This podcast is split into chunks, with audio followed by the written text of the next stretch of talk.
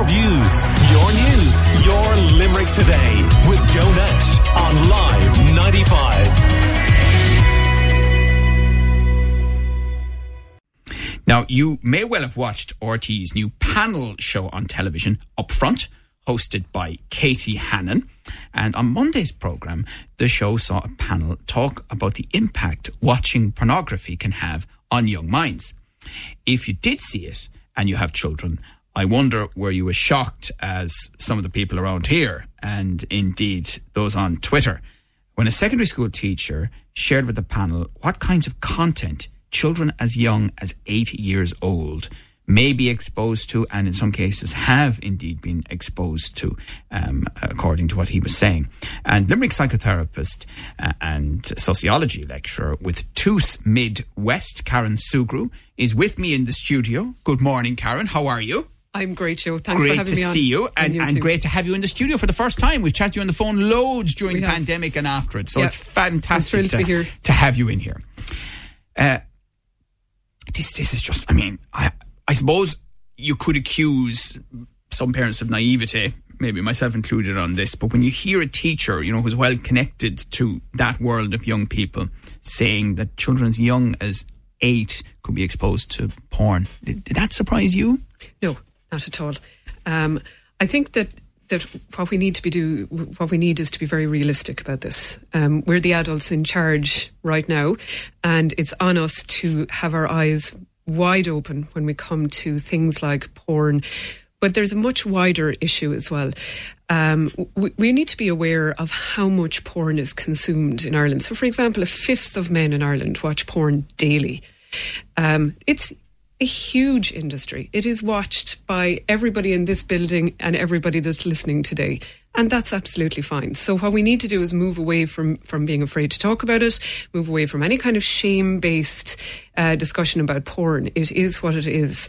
No, I will say, when you just said that, I flinched, and I'd say I a lot you. of listeners Yes. would have flinched. Yep.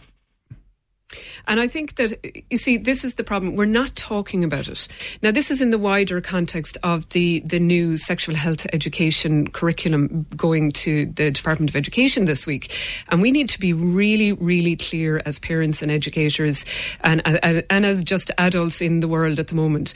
There is nothing more important than getting the education of sexual health right for our children from the age of four and five when they go into junior infants. We have to get it right. How do we manage that, in your view? Well, we the first thing is that we have to be very, very honest with ourselves. Uh, porn is very easily accessible. It is free online. Um, huge number of kids from the age of eight up have access to smartphones, so they can get it. They also have access, as they always did, to older siblings. They all have it. So this isn't a new process. It's just a new medium to get at porn. Does it not make it easier, though?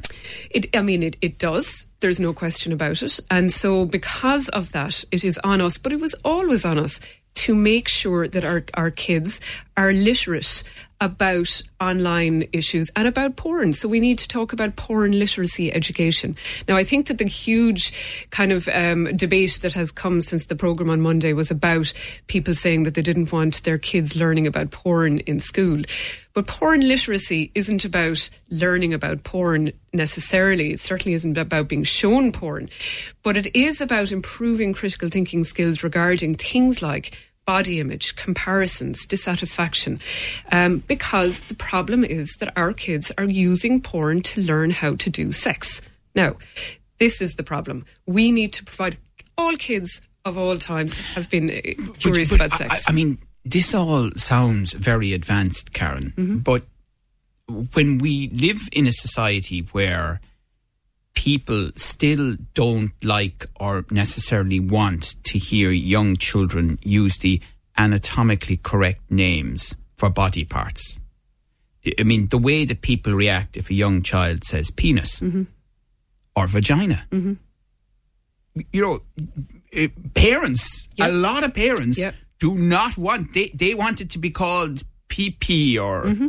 Whatever else might be, you know. I mean, that's the reality. And, and, and, is. if, and, if, and it is seen, not by everybody, but it's seen by a lot of people as odd if a child says my penis or my vagina. Yes. And this is the problem. We have a cohort of adults who themselves are unable to talk about their penises and their vaginas and their body parts openly. They don't want to talk about sex or orgasms or masturbation or the reality of sexual health. So, what we have then is uh, recent studies have shown that there's actually a reduction in parents talking to their kids about sex. Um, so where are they going to learn? Because I remember, I mean, you know, in a slightly different context, the late great Vicky Phelan Yeah. um, on this very show and on other programs talking about the impact on her body of her cancer. Yes. And, you know, sexual health being part of that discussion. Yeah. And her point being that so many people never talk about that aspect Never. of, of cancer or the specific cancer that so unfortunately she had. That's right. And there are so many elements of um, being in our bodies that nobody talks about, particularly around sexual health, satis- sexual satisfaction. And so our young people have nowhere to go to find out the answers. Now, very worryingly, uh, a small scale study that I read recently found that the average age of first sexual uh, encounter is 13 and a half going from 12 for boys to 14 and a half for girls. Now, I have kids of both those ages, so that put terror in my soul. We have to have a mechanism for them to learn about sex. Right. Uh, we're talking to Karen Sugrue, Limerick psychotherapist and sociology lecturer with TUS Midwest. Oh, h- how young should we be teaching our children? Let's talk first of all in the school mm-hmm. context. And what should we be teaching them? I mean, what is age appropriate in 2023? Well, you see, again, the, the and we can start with very small kids, and we can we can start them talking about consent. Now, it doesn't have to be sexual consent when you're talking about four or five year olds, but you can teach them to verbalize their feelings, and you can validate those feelings, and you can teach them to say no and have that no validated. Those things are very age appropriate, um, and you build on that. You can do that at home. That's done in the schools and they need to hear messages that and know that they want to stop a thing that will be respected and they are entitled to say no. That's very important for everybody, particularly for girls, though, because girls often get a lot of really, really damaging messages about things that they're not allowed to say no to and things that they have to go along with. And that then brings us to older conversations about sexual consent.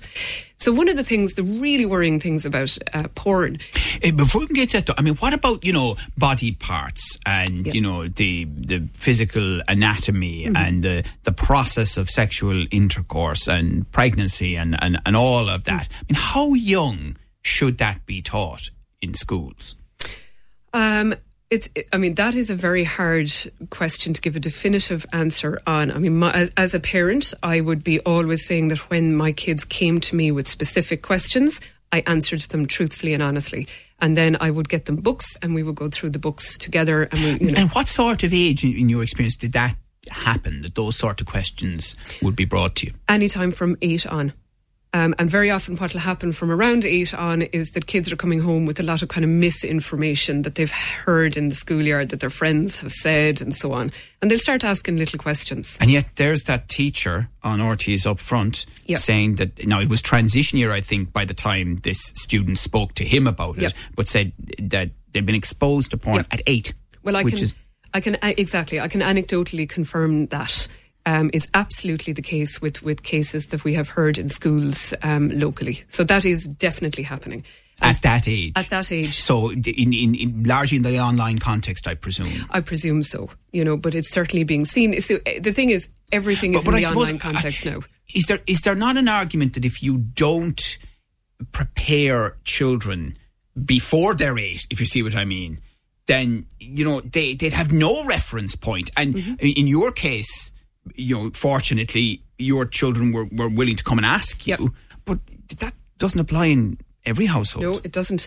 And we go back to the fact that a vast majority of adults find it very difficult to talk about this. And so there might it might not be a conversation their kids feel comfortable having. So where do they go? Well, the answer is we know that they go online and they Google things and they um, they come across porn. And this is the reality of it. And you know, we we we really need to get into the nitty gritty of this because if we're teaching our kids the reality of sex and they're going online watching porn and they think that that's what real sex is, Therein lies an initial problem. Because real sex, of course, is awkward and funny and has disappointing moments. And, um, you know, we need to talk to show them what it looks like to give and receive consent. Now, anyone who's watched porn will know none of that happens. Yeah. Um, uh, well, listener Martin saying, well, in our day we went to school and we found it all out for ourselves and we were fine, Martin says. Now they have this nonsense online. It's brainwashing. I told you the day would come. This technology would corrupt our young people, says Martin, who's pointing the finger at the technology. I mean, I, I, I grew up in Ireland in the 70s and 80s, and we did not learn it at school, I can tell you that. And if you look at the stats, and the stats tell a very, very clear story, we are actually, um, if you look to things like um, gender based violence, the Irish Human Rights and Equality Commission only last month said that Ireland is at crisis point for gender based violence. There is a very clear link to the huge amount of porn being consumed, to the high levels of gender based violence. Interestingly, a listener saying something similar. The video content online is why you have young men today before the courts landed in trouble uh, for what they did. Uh, what are the men of today handing down to their children about respect for women, Yep. says this listener. And I question that. And uh, another listener says, I'm 42, Joe, married with three kids. When I was 15, I was totally and utterly ashamed of my body hair, mortification. I felt no man would want to have sex with me, but the reality was very different. And young girls today think similar things now when it comes to Botox, you know, lips, their bodies, etc. Yeah. And they also feel the need to perform during sex, Yes. uh, says this listener. Uh, someone needs to tell them in school this is all nonsense. Uh, says this mum um, who was asked for her name not to be revealed, which is fair enough. Um, but even in that instance, you kind of go, isn't, isn't it interesting? She doesn't want her name to be revealed. I mean, it just, it kind of underlines the discussion we're having, doesn't it? exactly that we can't openly talk about worries about body hair and what our genitals look like and the reason i mention that is the one key thing that has been shown that people go online for porn is to see what other people's genitals look like and make sure that their own look okay. There's been a massive increase, for example, in vaginoplasties in Ireland, excuse me, and that's absolutely linked to watching porn and, and having kind of negative comparisons. And um, Aoife says that one of the contributors to that show in her 20s talked about seeing porn for the first time at primary school age and how it upset her. Saying the one thing she remembered from it was there was no emotion, void of any love and care, as she was taught about relationships, and it left her very confused. It was very sad to listen to this experience that uh, this uh, woman had as a girl. How are parents supposed to protect their kids from this kind of exposure when there is so much availability online? Asks Aoife. It's a very fair question, isn't it? It's a wonderful question, and thank you to Aoife for highlighting that. Um, the thing about porn is that it's primarily aimed at cisgender heterosexual men and, and fantasies around that, which means that Uh, it, it tends to have depictions of women and the LGBTQI people that are often extraordinarily degrading and demeaning and dehumanizing. And that's where it links to, you know, the wider issue of rape culture and violence against women. So it's creating a culture of dehumanization of women and LGBTQI people. So that's an initial problem. The other problem, as Aoife so rightly said, is it doesn't have human contact in it. It is performative. It is very, very aggressive. It involves highly aggressive, penetrative sex primarily, um, and very often things like choking. And so, what what young men, and it is you know primarily young men who are watching this, they are learning that that is the kind of sex that they should be doing, and young women are learning that that's the kind of sex that they should want to have done. Yeah, Cassandra is making that point on 086123 95 95 saying, I, I saw the TV show Joe. One thing struck me was the fact that young women admitted that young men think slapping or choking in relationships is normal. Are they really only learning things from porn videos? Are parents not stepping up to the plate here and having the conversation with their children? It was frightening watching that TV program this week. Is, is there any evidence around what is happening in homes? What sort of home education is going on at all in the country? There is a, number of studies, and I'd really recommend people go onto the um, Active Consent Hub, which is an NUIG website. It's got a huge amount of brilliant videos um, and, and uh, educational um, pieces that you can go on, and it, it, it addresses those things. But unfortunately, really, what's coming out is that there is very, very little education going on in homes because parents are not equipped. Parents are our age. They weren't taught themselves how to address this. Um, they don't have the language. And we as a society have not given ourselves the language or the permission to talk about this. So how can they possibly talk about it with their, their kids? And, and does that mean then that there is no way in one generation of breaking that cycle, that this will be a multi generational approach? Well, it, it absolutely has to be a multi generational approach. However, we are the adults in charge right now. It is on us to step. Oh, don't say that, Karen. I know it's a hard. We are the. Don't say we're the adults in charge. it is on us, unfortunately, to step up and break that cycle. One of the things that I've been doing is I've been doing the free online training by the, the active consent people in NUIG. You just log on. There's no pressure. People, there's a lot of fear around sex. So people think, oh my God, if I'm doing training around this, what? You just go in and listen. There's a group of other parents. They're asking all the questions that they want to ask to, to a group of like-minded parents. It's a wonderful, safe resource. What is happening with the curriculum then in this area? Well, we, we won't know the content of the curriculum until it goes through the Department of Education. And obviously, there's a huge number of, of very interested people who are on tender hooks about this. It's very, very problematic. Can I just say, because this is something I really wanted to raise, we, we were talking about quite abstract things sometimes, but the reality is doctors have come out and said that very, very young teenagers in the order of age 12 and 13 and 14 are coming to them with really serious anal tearing. Um, and this is because young people are learning how to do sex from porn. And people in porn don't put on condoms and don't Right. use lubricant Ra- rather than the proper educational process. rather than the So- proper educational process. So this is how serious but, it is. But do you think that there is any real prospect of an updated curriculum getting into that sort of detail? And at what age will that happen? well, I would be very, very disappointed if an updated curriculum didn't talk about having to use lubricant Mm. as a minimum. I would be very disappointed. However, I do take your point, and there is a lot of interest groups out there. And See, I tell you why, right? Because this is something that that I mean, I think you were saying to me during the break that you know, this is a societal issue, and you, Mm. Yeah. you alluded to that in your previous answer. But the truth of the matter is that. People in the Department of Education are not separated from larger society No. either. You know, they're they're us. I mean, we have a tendency to do this with politicians as well, Yep. and say, "Oh, yeah, politicians they need to be different and, and whatever." Well, no, actually, we elect them. They come from our communities, and they probably have the same uh, reactions to some of this. So what ends up coming out can often reflect that. Yep. And on top of that, it's what they feel they can sell politically. Yes. And the Minister for Education, Norma Foley, representing um, a, a constituency down the road in Kerry, Mm-hmm. is going to have to explain to the public, to her constituents and everything else, what this will ultimately be, right? Yeah, absolutely. And, and, and I think, you know, we have to understand this in the broader political context. However, we have now got a situation where we have the reality on the ground is that STIs are a serious problem. We have outbreaks. Sexually transmitted infections, yeah. Sexually transmitted infections. We have a very serious outbreak in Limerick of chlamydia, um, of syphilis, of HIV.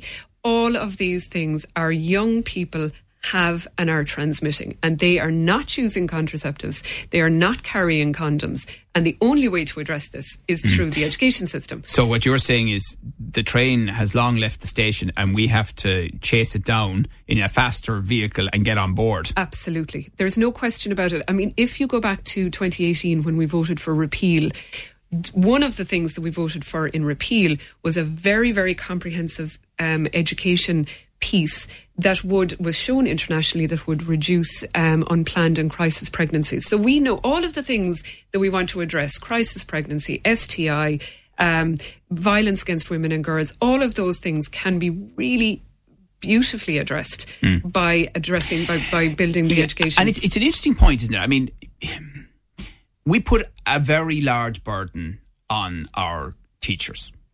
In truth, and it's not just relating to this area; it's relating to lots of different things. Yep. You know, we all do this uh, from time to time. Going, oh well, you know, jeepers, do, do I really have to do the reading lesson tonight? Sure, you know, Mrs. So and So or Miss So and So or Mister So and So will do that tomorrow. You know, that that that happens. And yet, on this particular subject, from what you've been saying, lots of people listening to this program are reluctant to teach it at home. yeah, But there are also people who want a level of control over how it's taught in the school, Yep. which doesn't happen quite as much with history. Yes, exactly. And this this is where we're at. We're caught between a rock and a hard place. We know that education will address the things that we're talking about. We know that it's empowering and it can be done beautifully and, and inclusively. Uh, it, it can even. We also need to, by the way, address the absolute silence in our education system around LGBTQI issues because they are a cohort who can't find any kind of information for themselves about their sexuality and and and eh, you know sexual identities. So they are also going online and seeing all of this desperately harmful stuff. So there's a huge gap here. But I really wanted to say this about teachers. Teachers are the unsung heroes of, I would say, almost everything. And I have a huge problem with the Department of Education la- landing this enormous task on teachers. Consent education is highly specialised. When you are talking about consent, when you are, you know, i- instructing students and, and getting them to, to tease this out, you are absolutely going to be um, addressing things that have happened to those children. You cannot t- ask untrained people to go in and do that. But yesterday, I met a student teacher who had, was two days into her placement who had been asked to teach sex ed in that school. Now, that's absolutely appalling. Finally, for now, and we'll certainly bring you back to talk about this. When would you expect we'll have sight of uh, this curriculum? I, I don't know, but we've been told that it will be rolled out in September. So um, I, I would presume in the next few weeks. Okay, well, when that happens, we'll certainly be talking to you and to others again because it's a fascinating uh, subject. Thanks and so listen, much. thank you so much. Thanks it was really interesting to talk to you in the studio uh, this morning. That's Limerick psychotherapist and sociology lecturer with TUS Midwest, Karen Sugrue. Your views, your news, your Limerick today with Joe Nash on Live 95.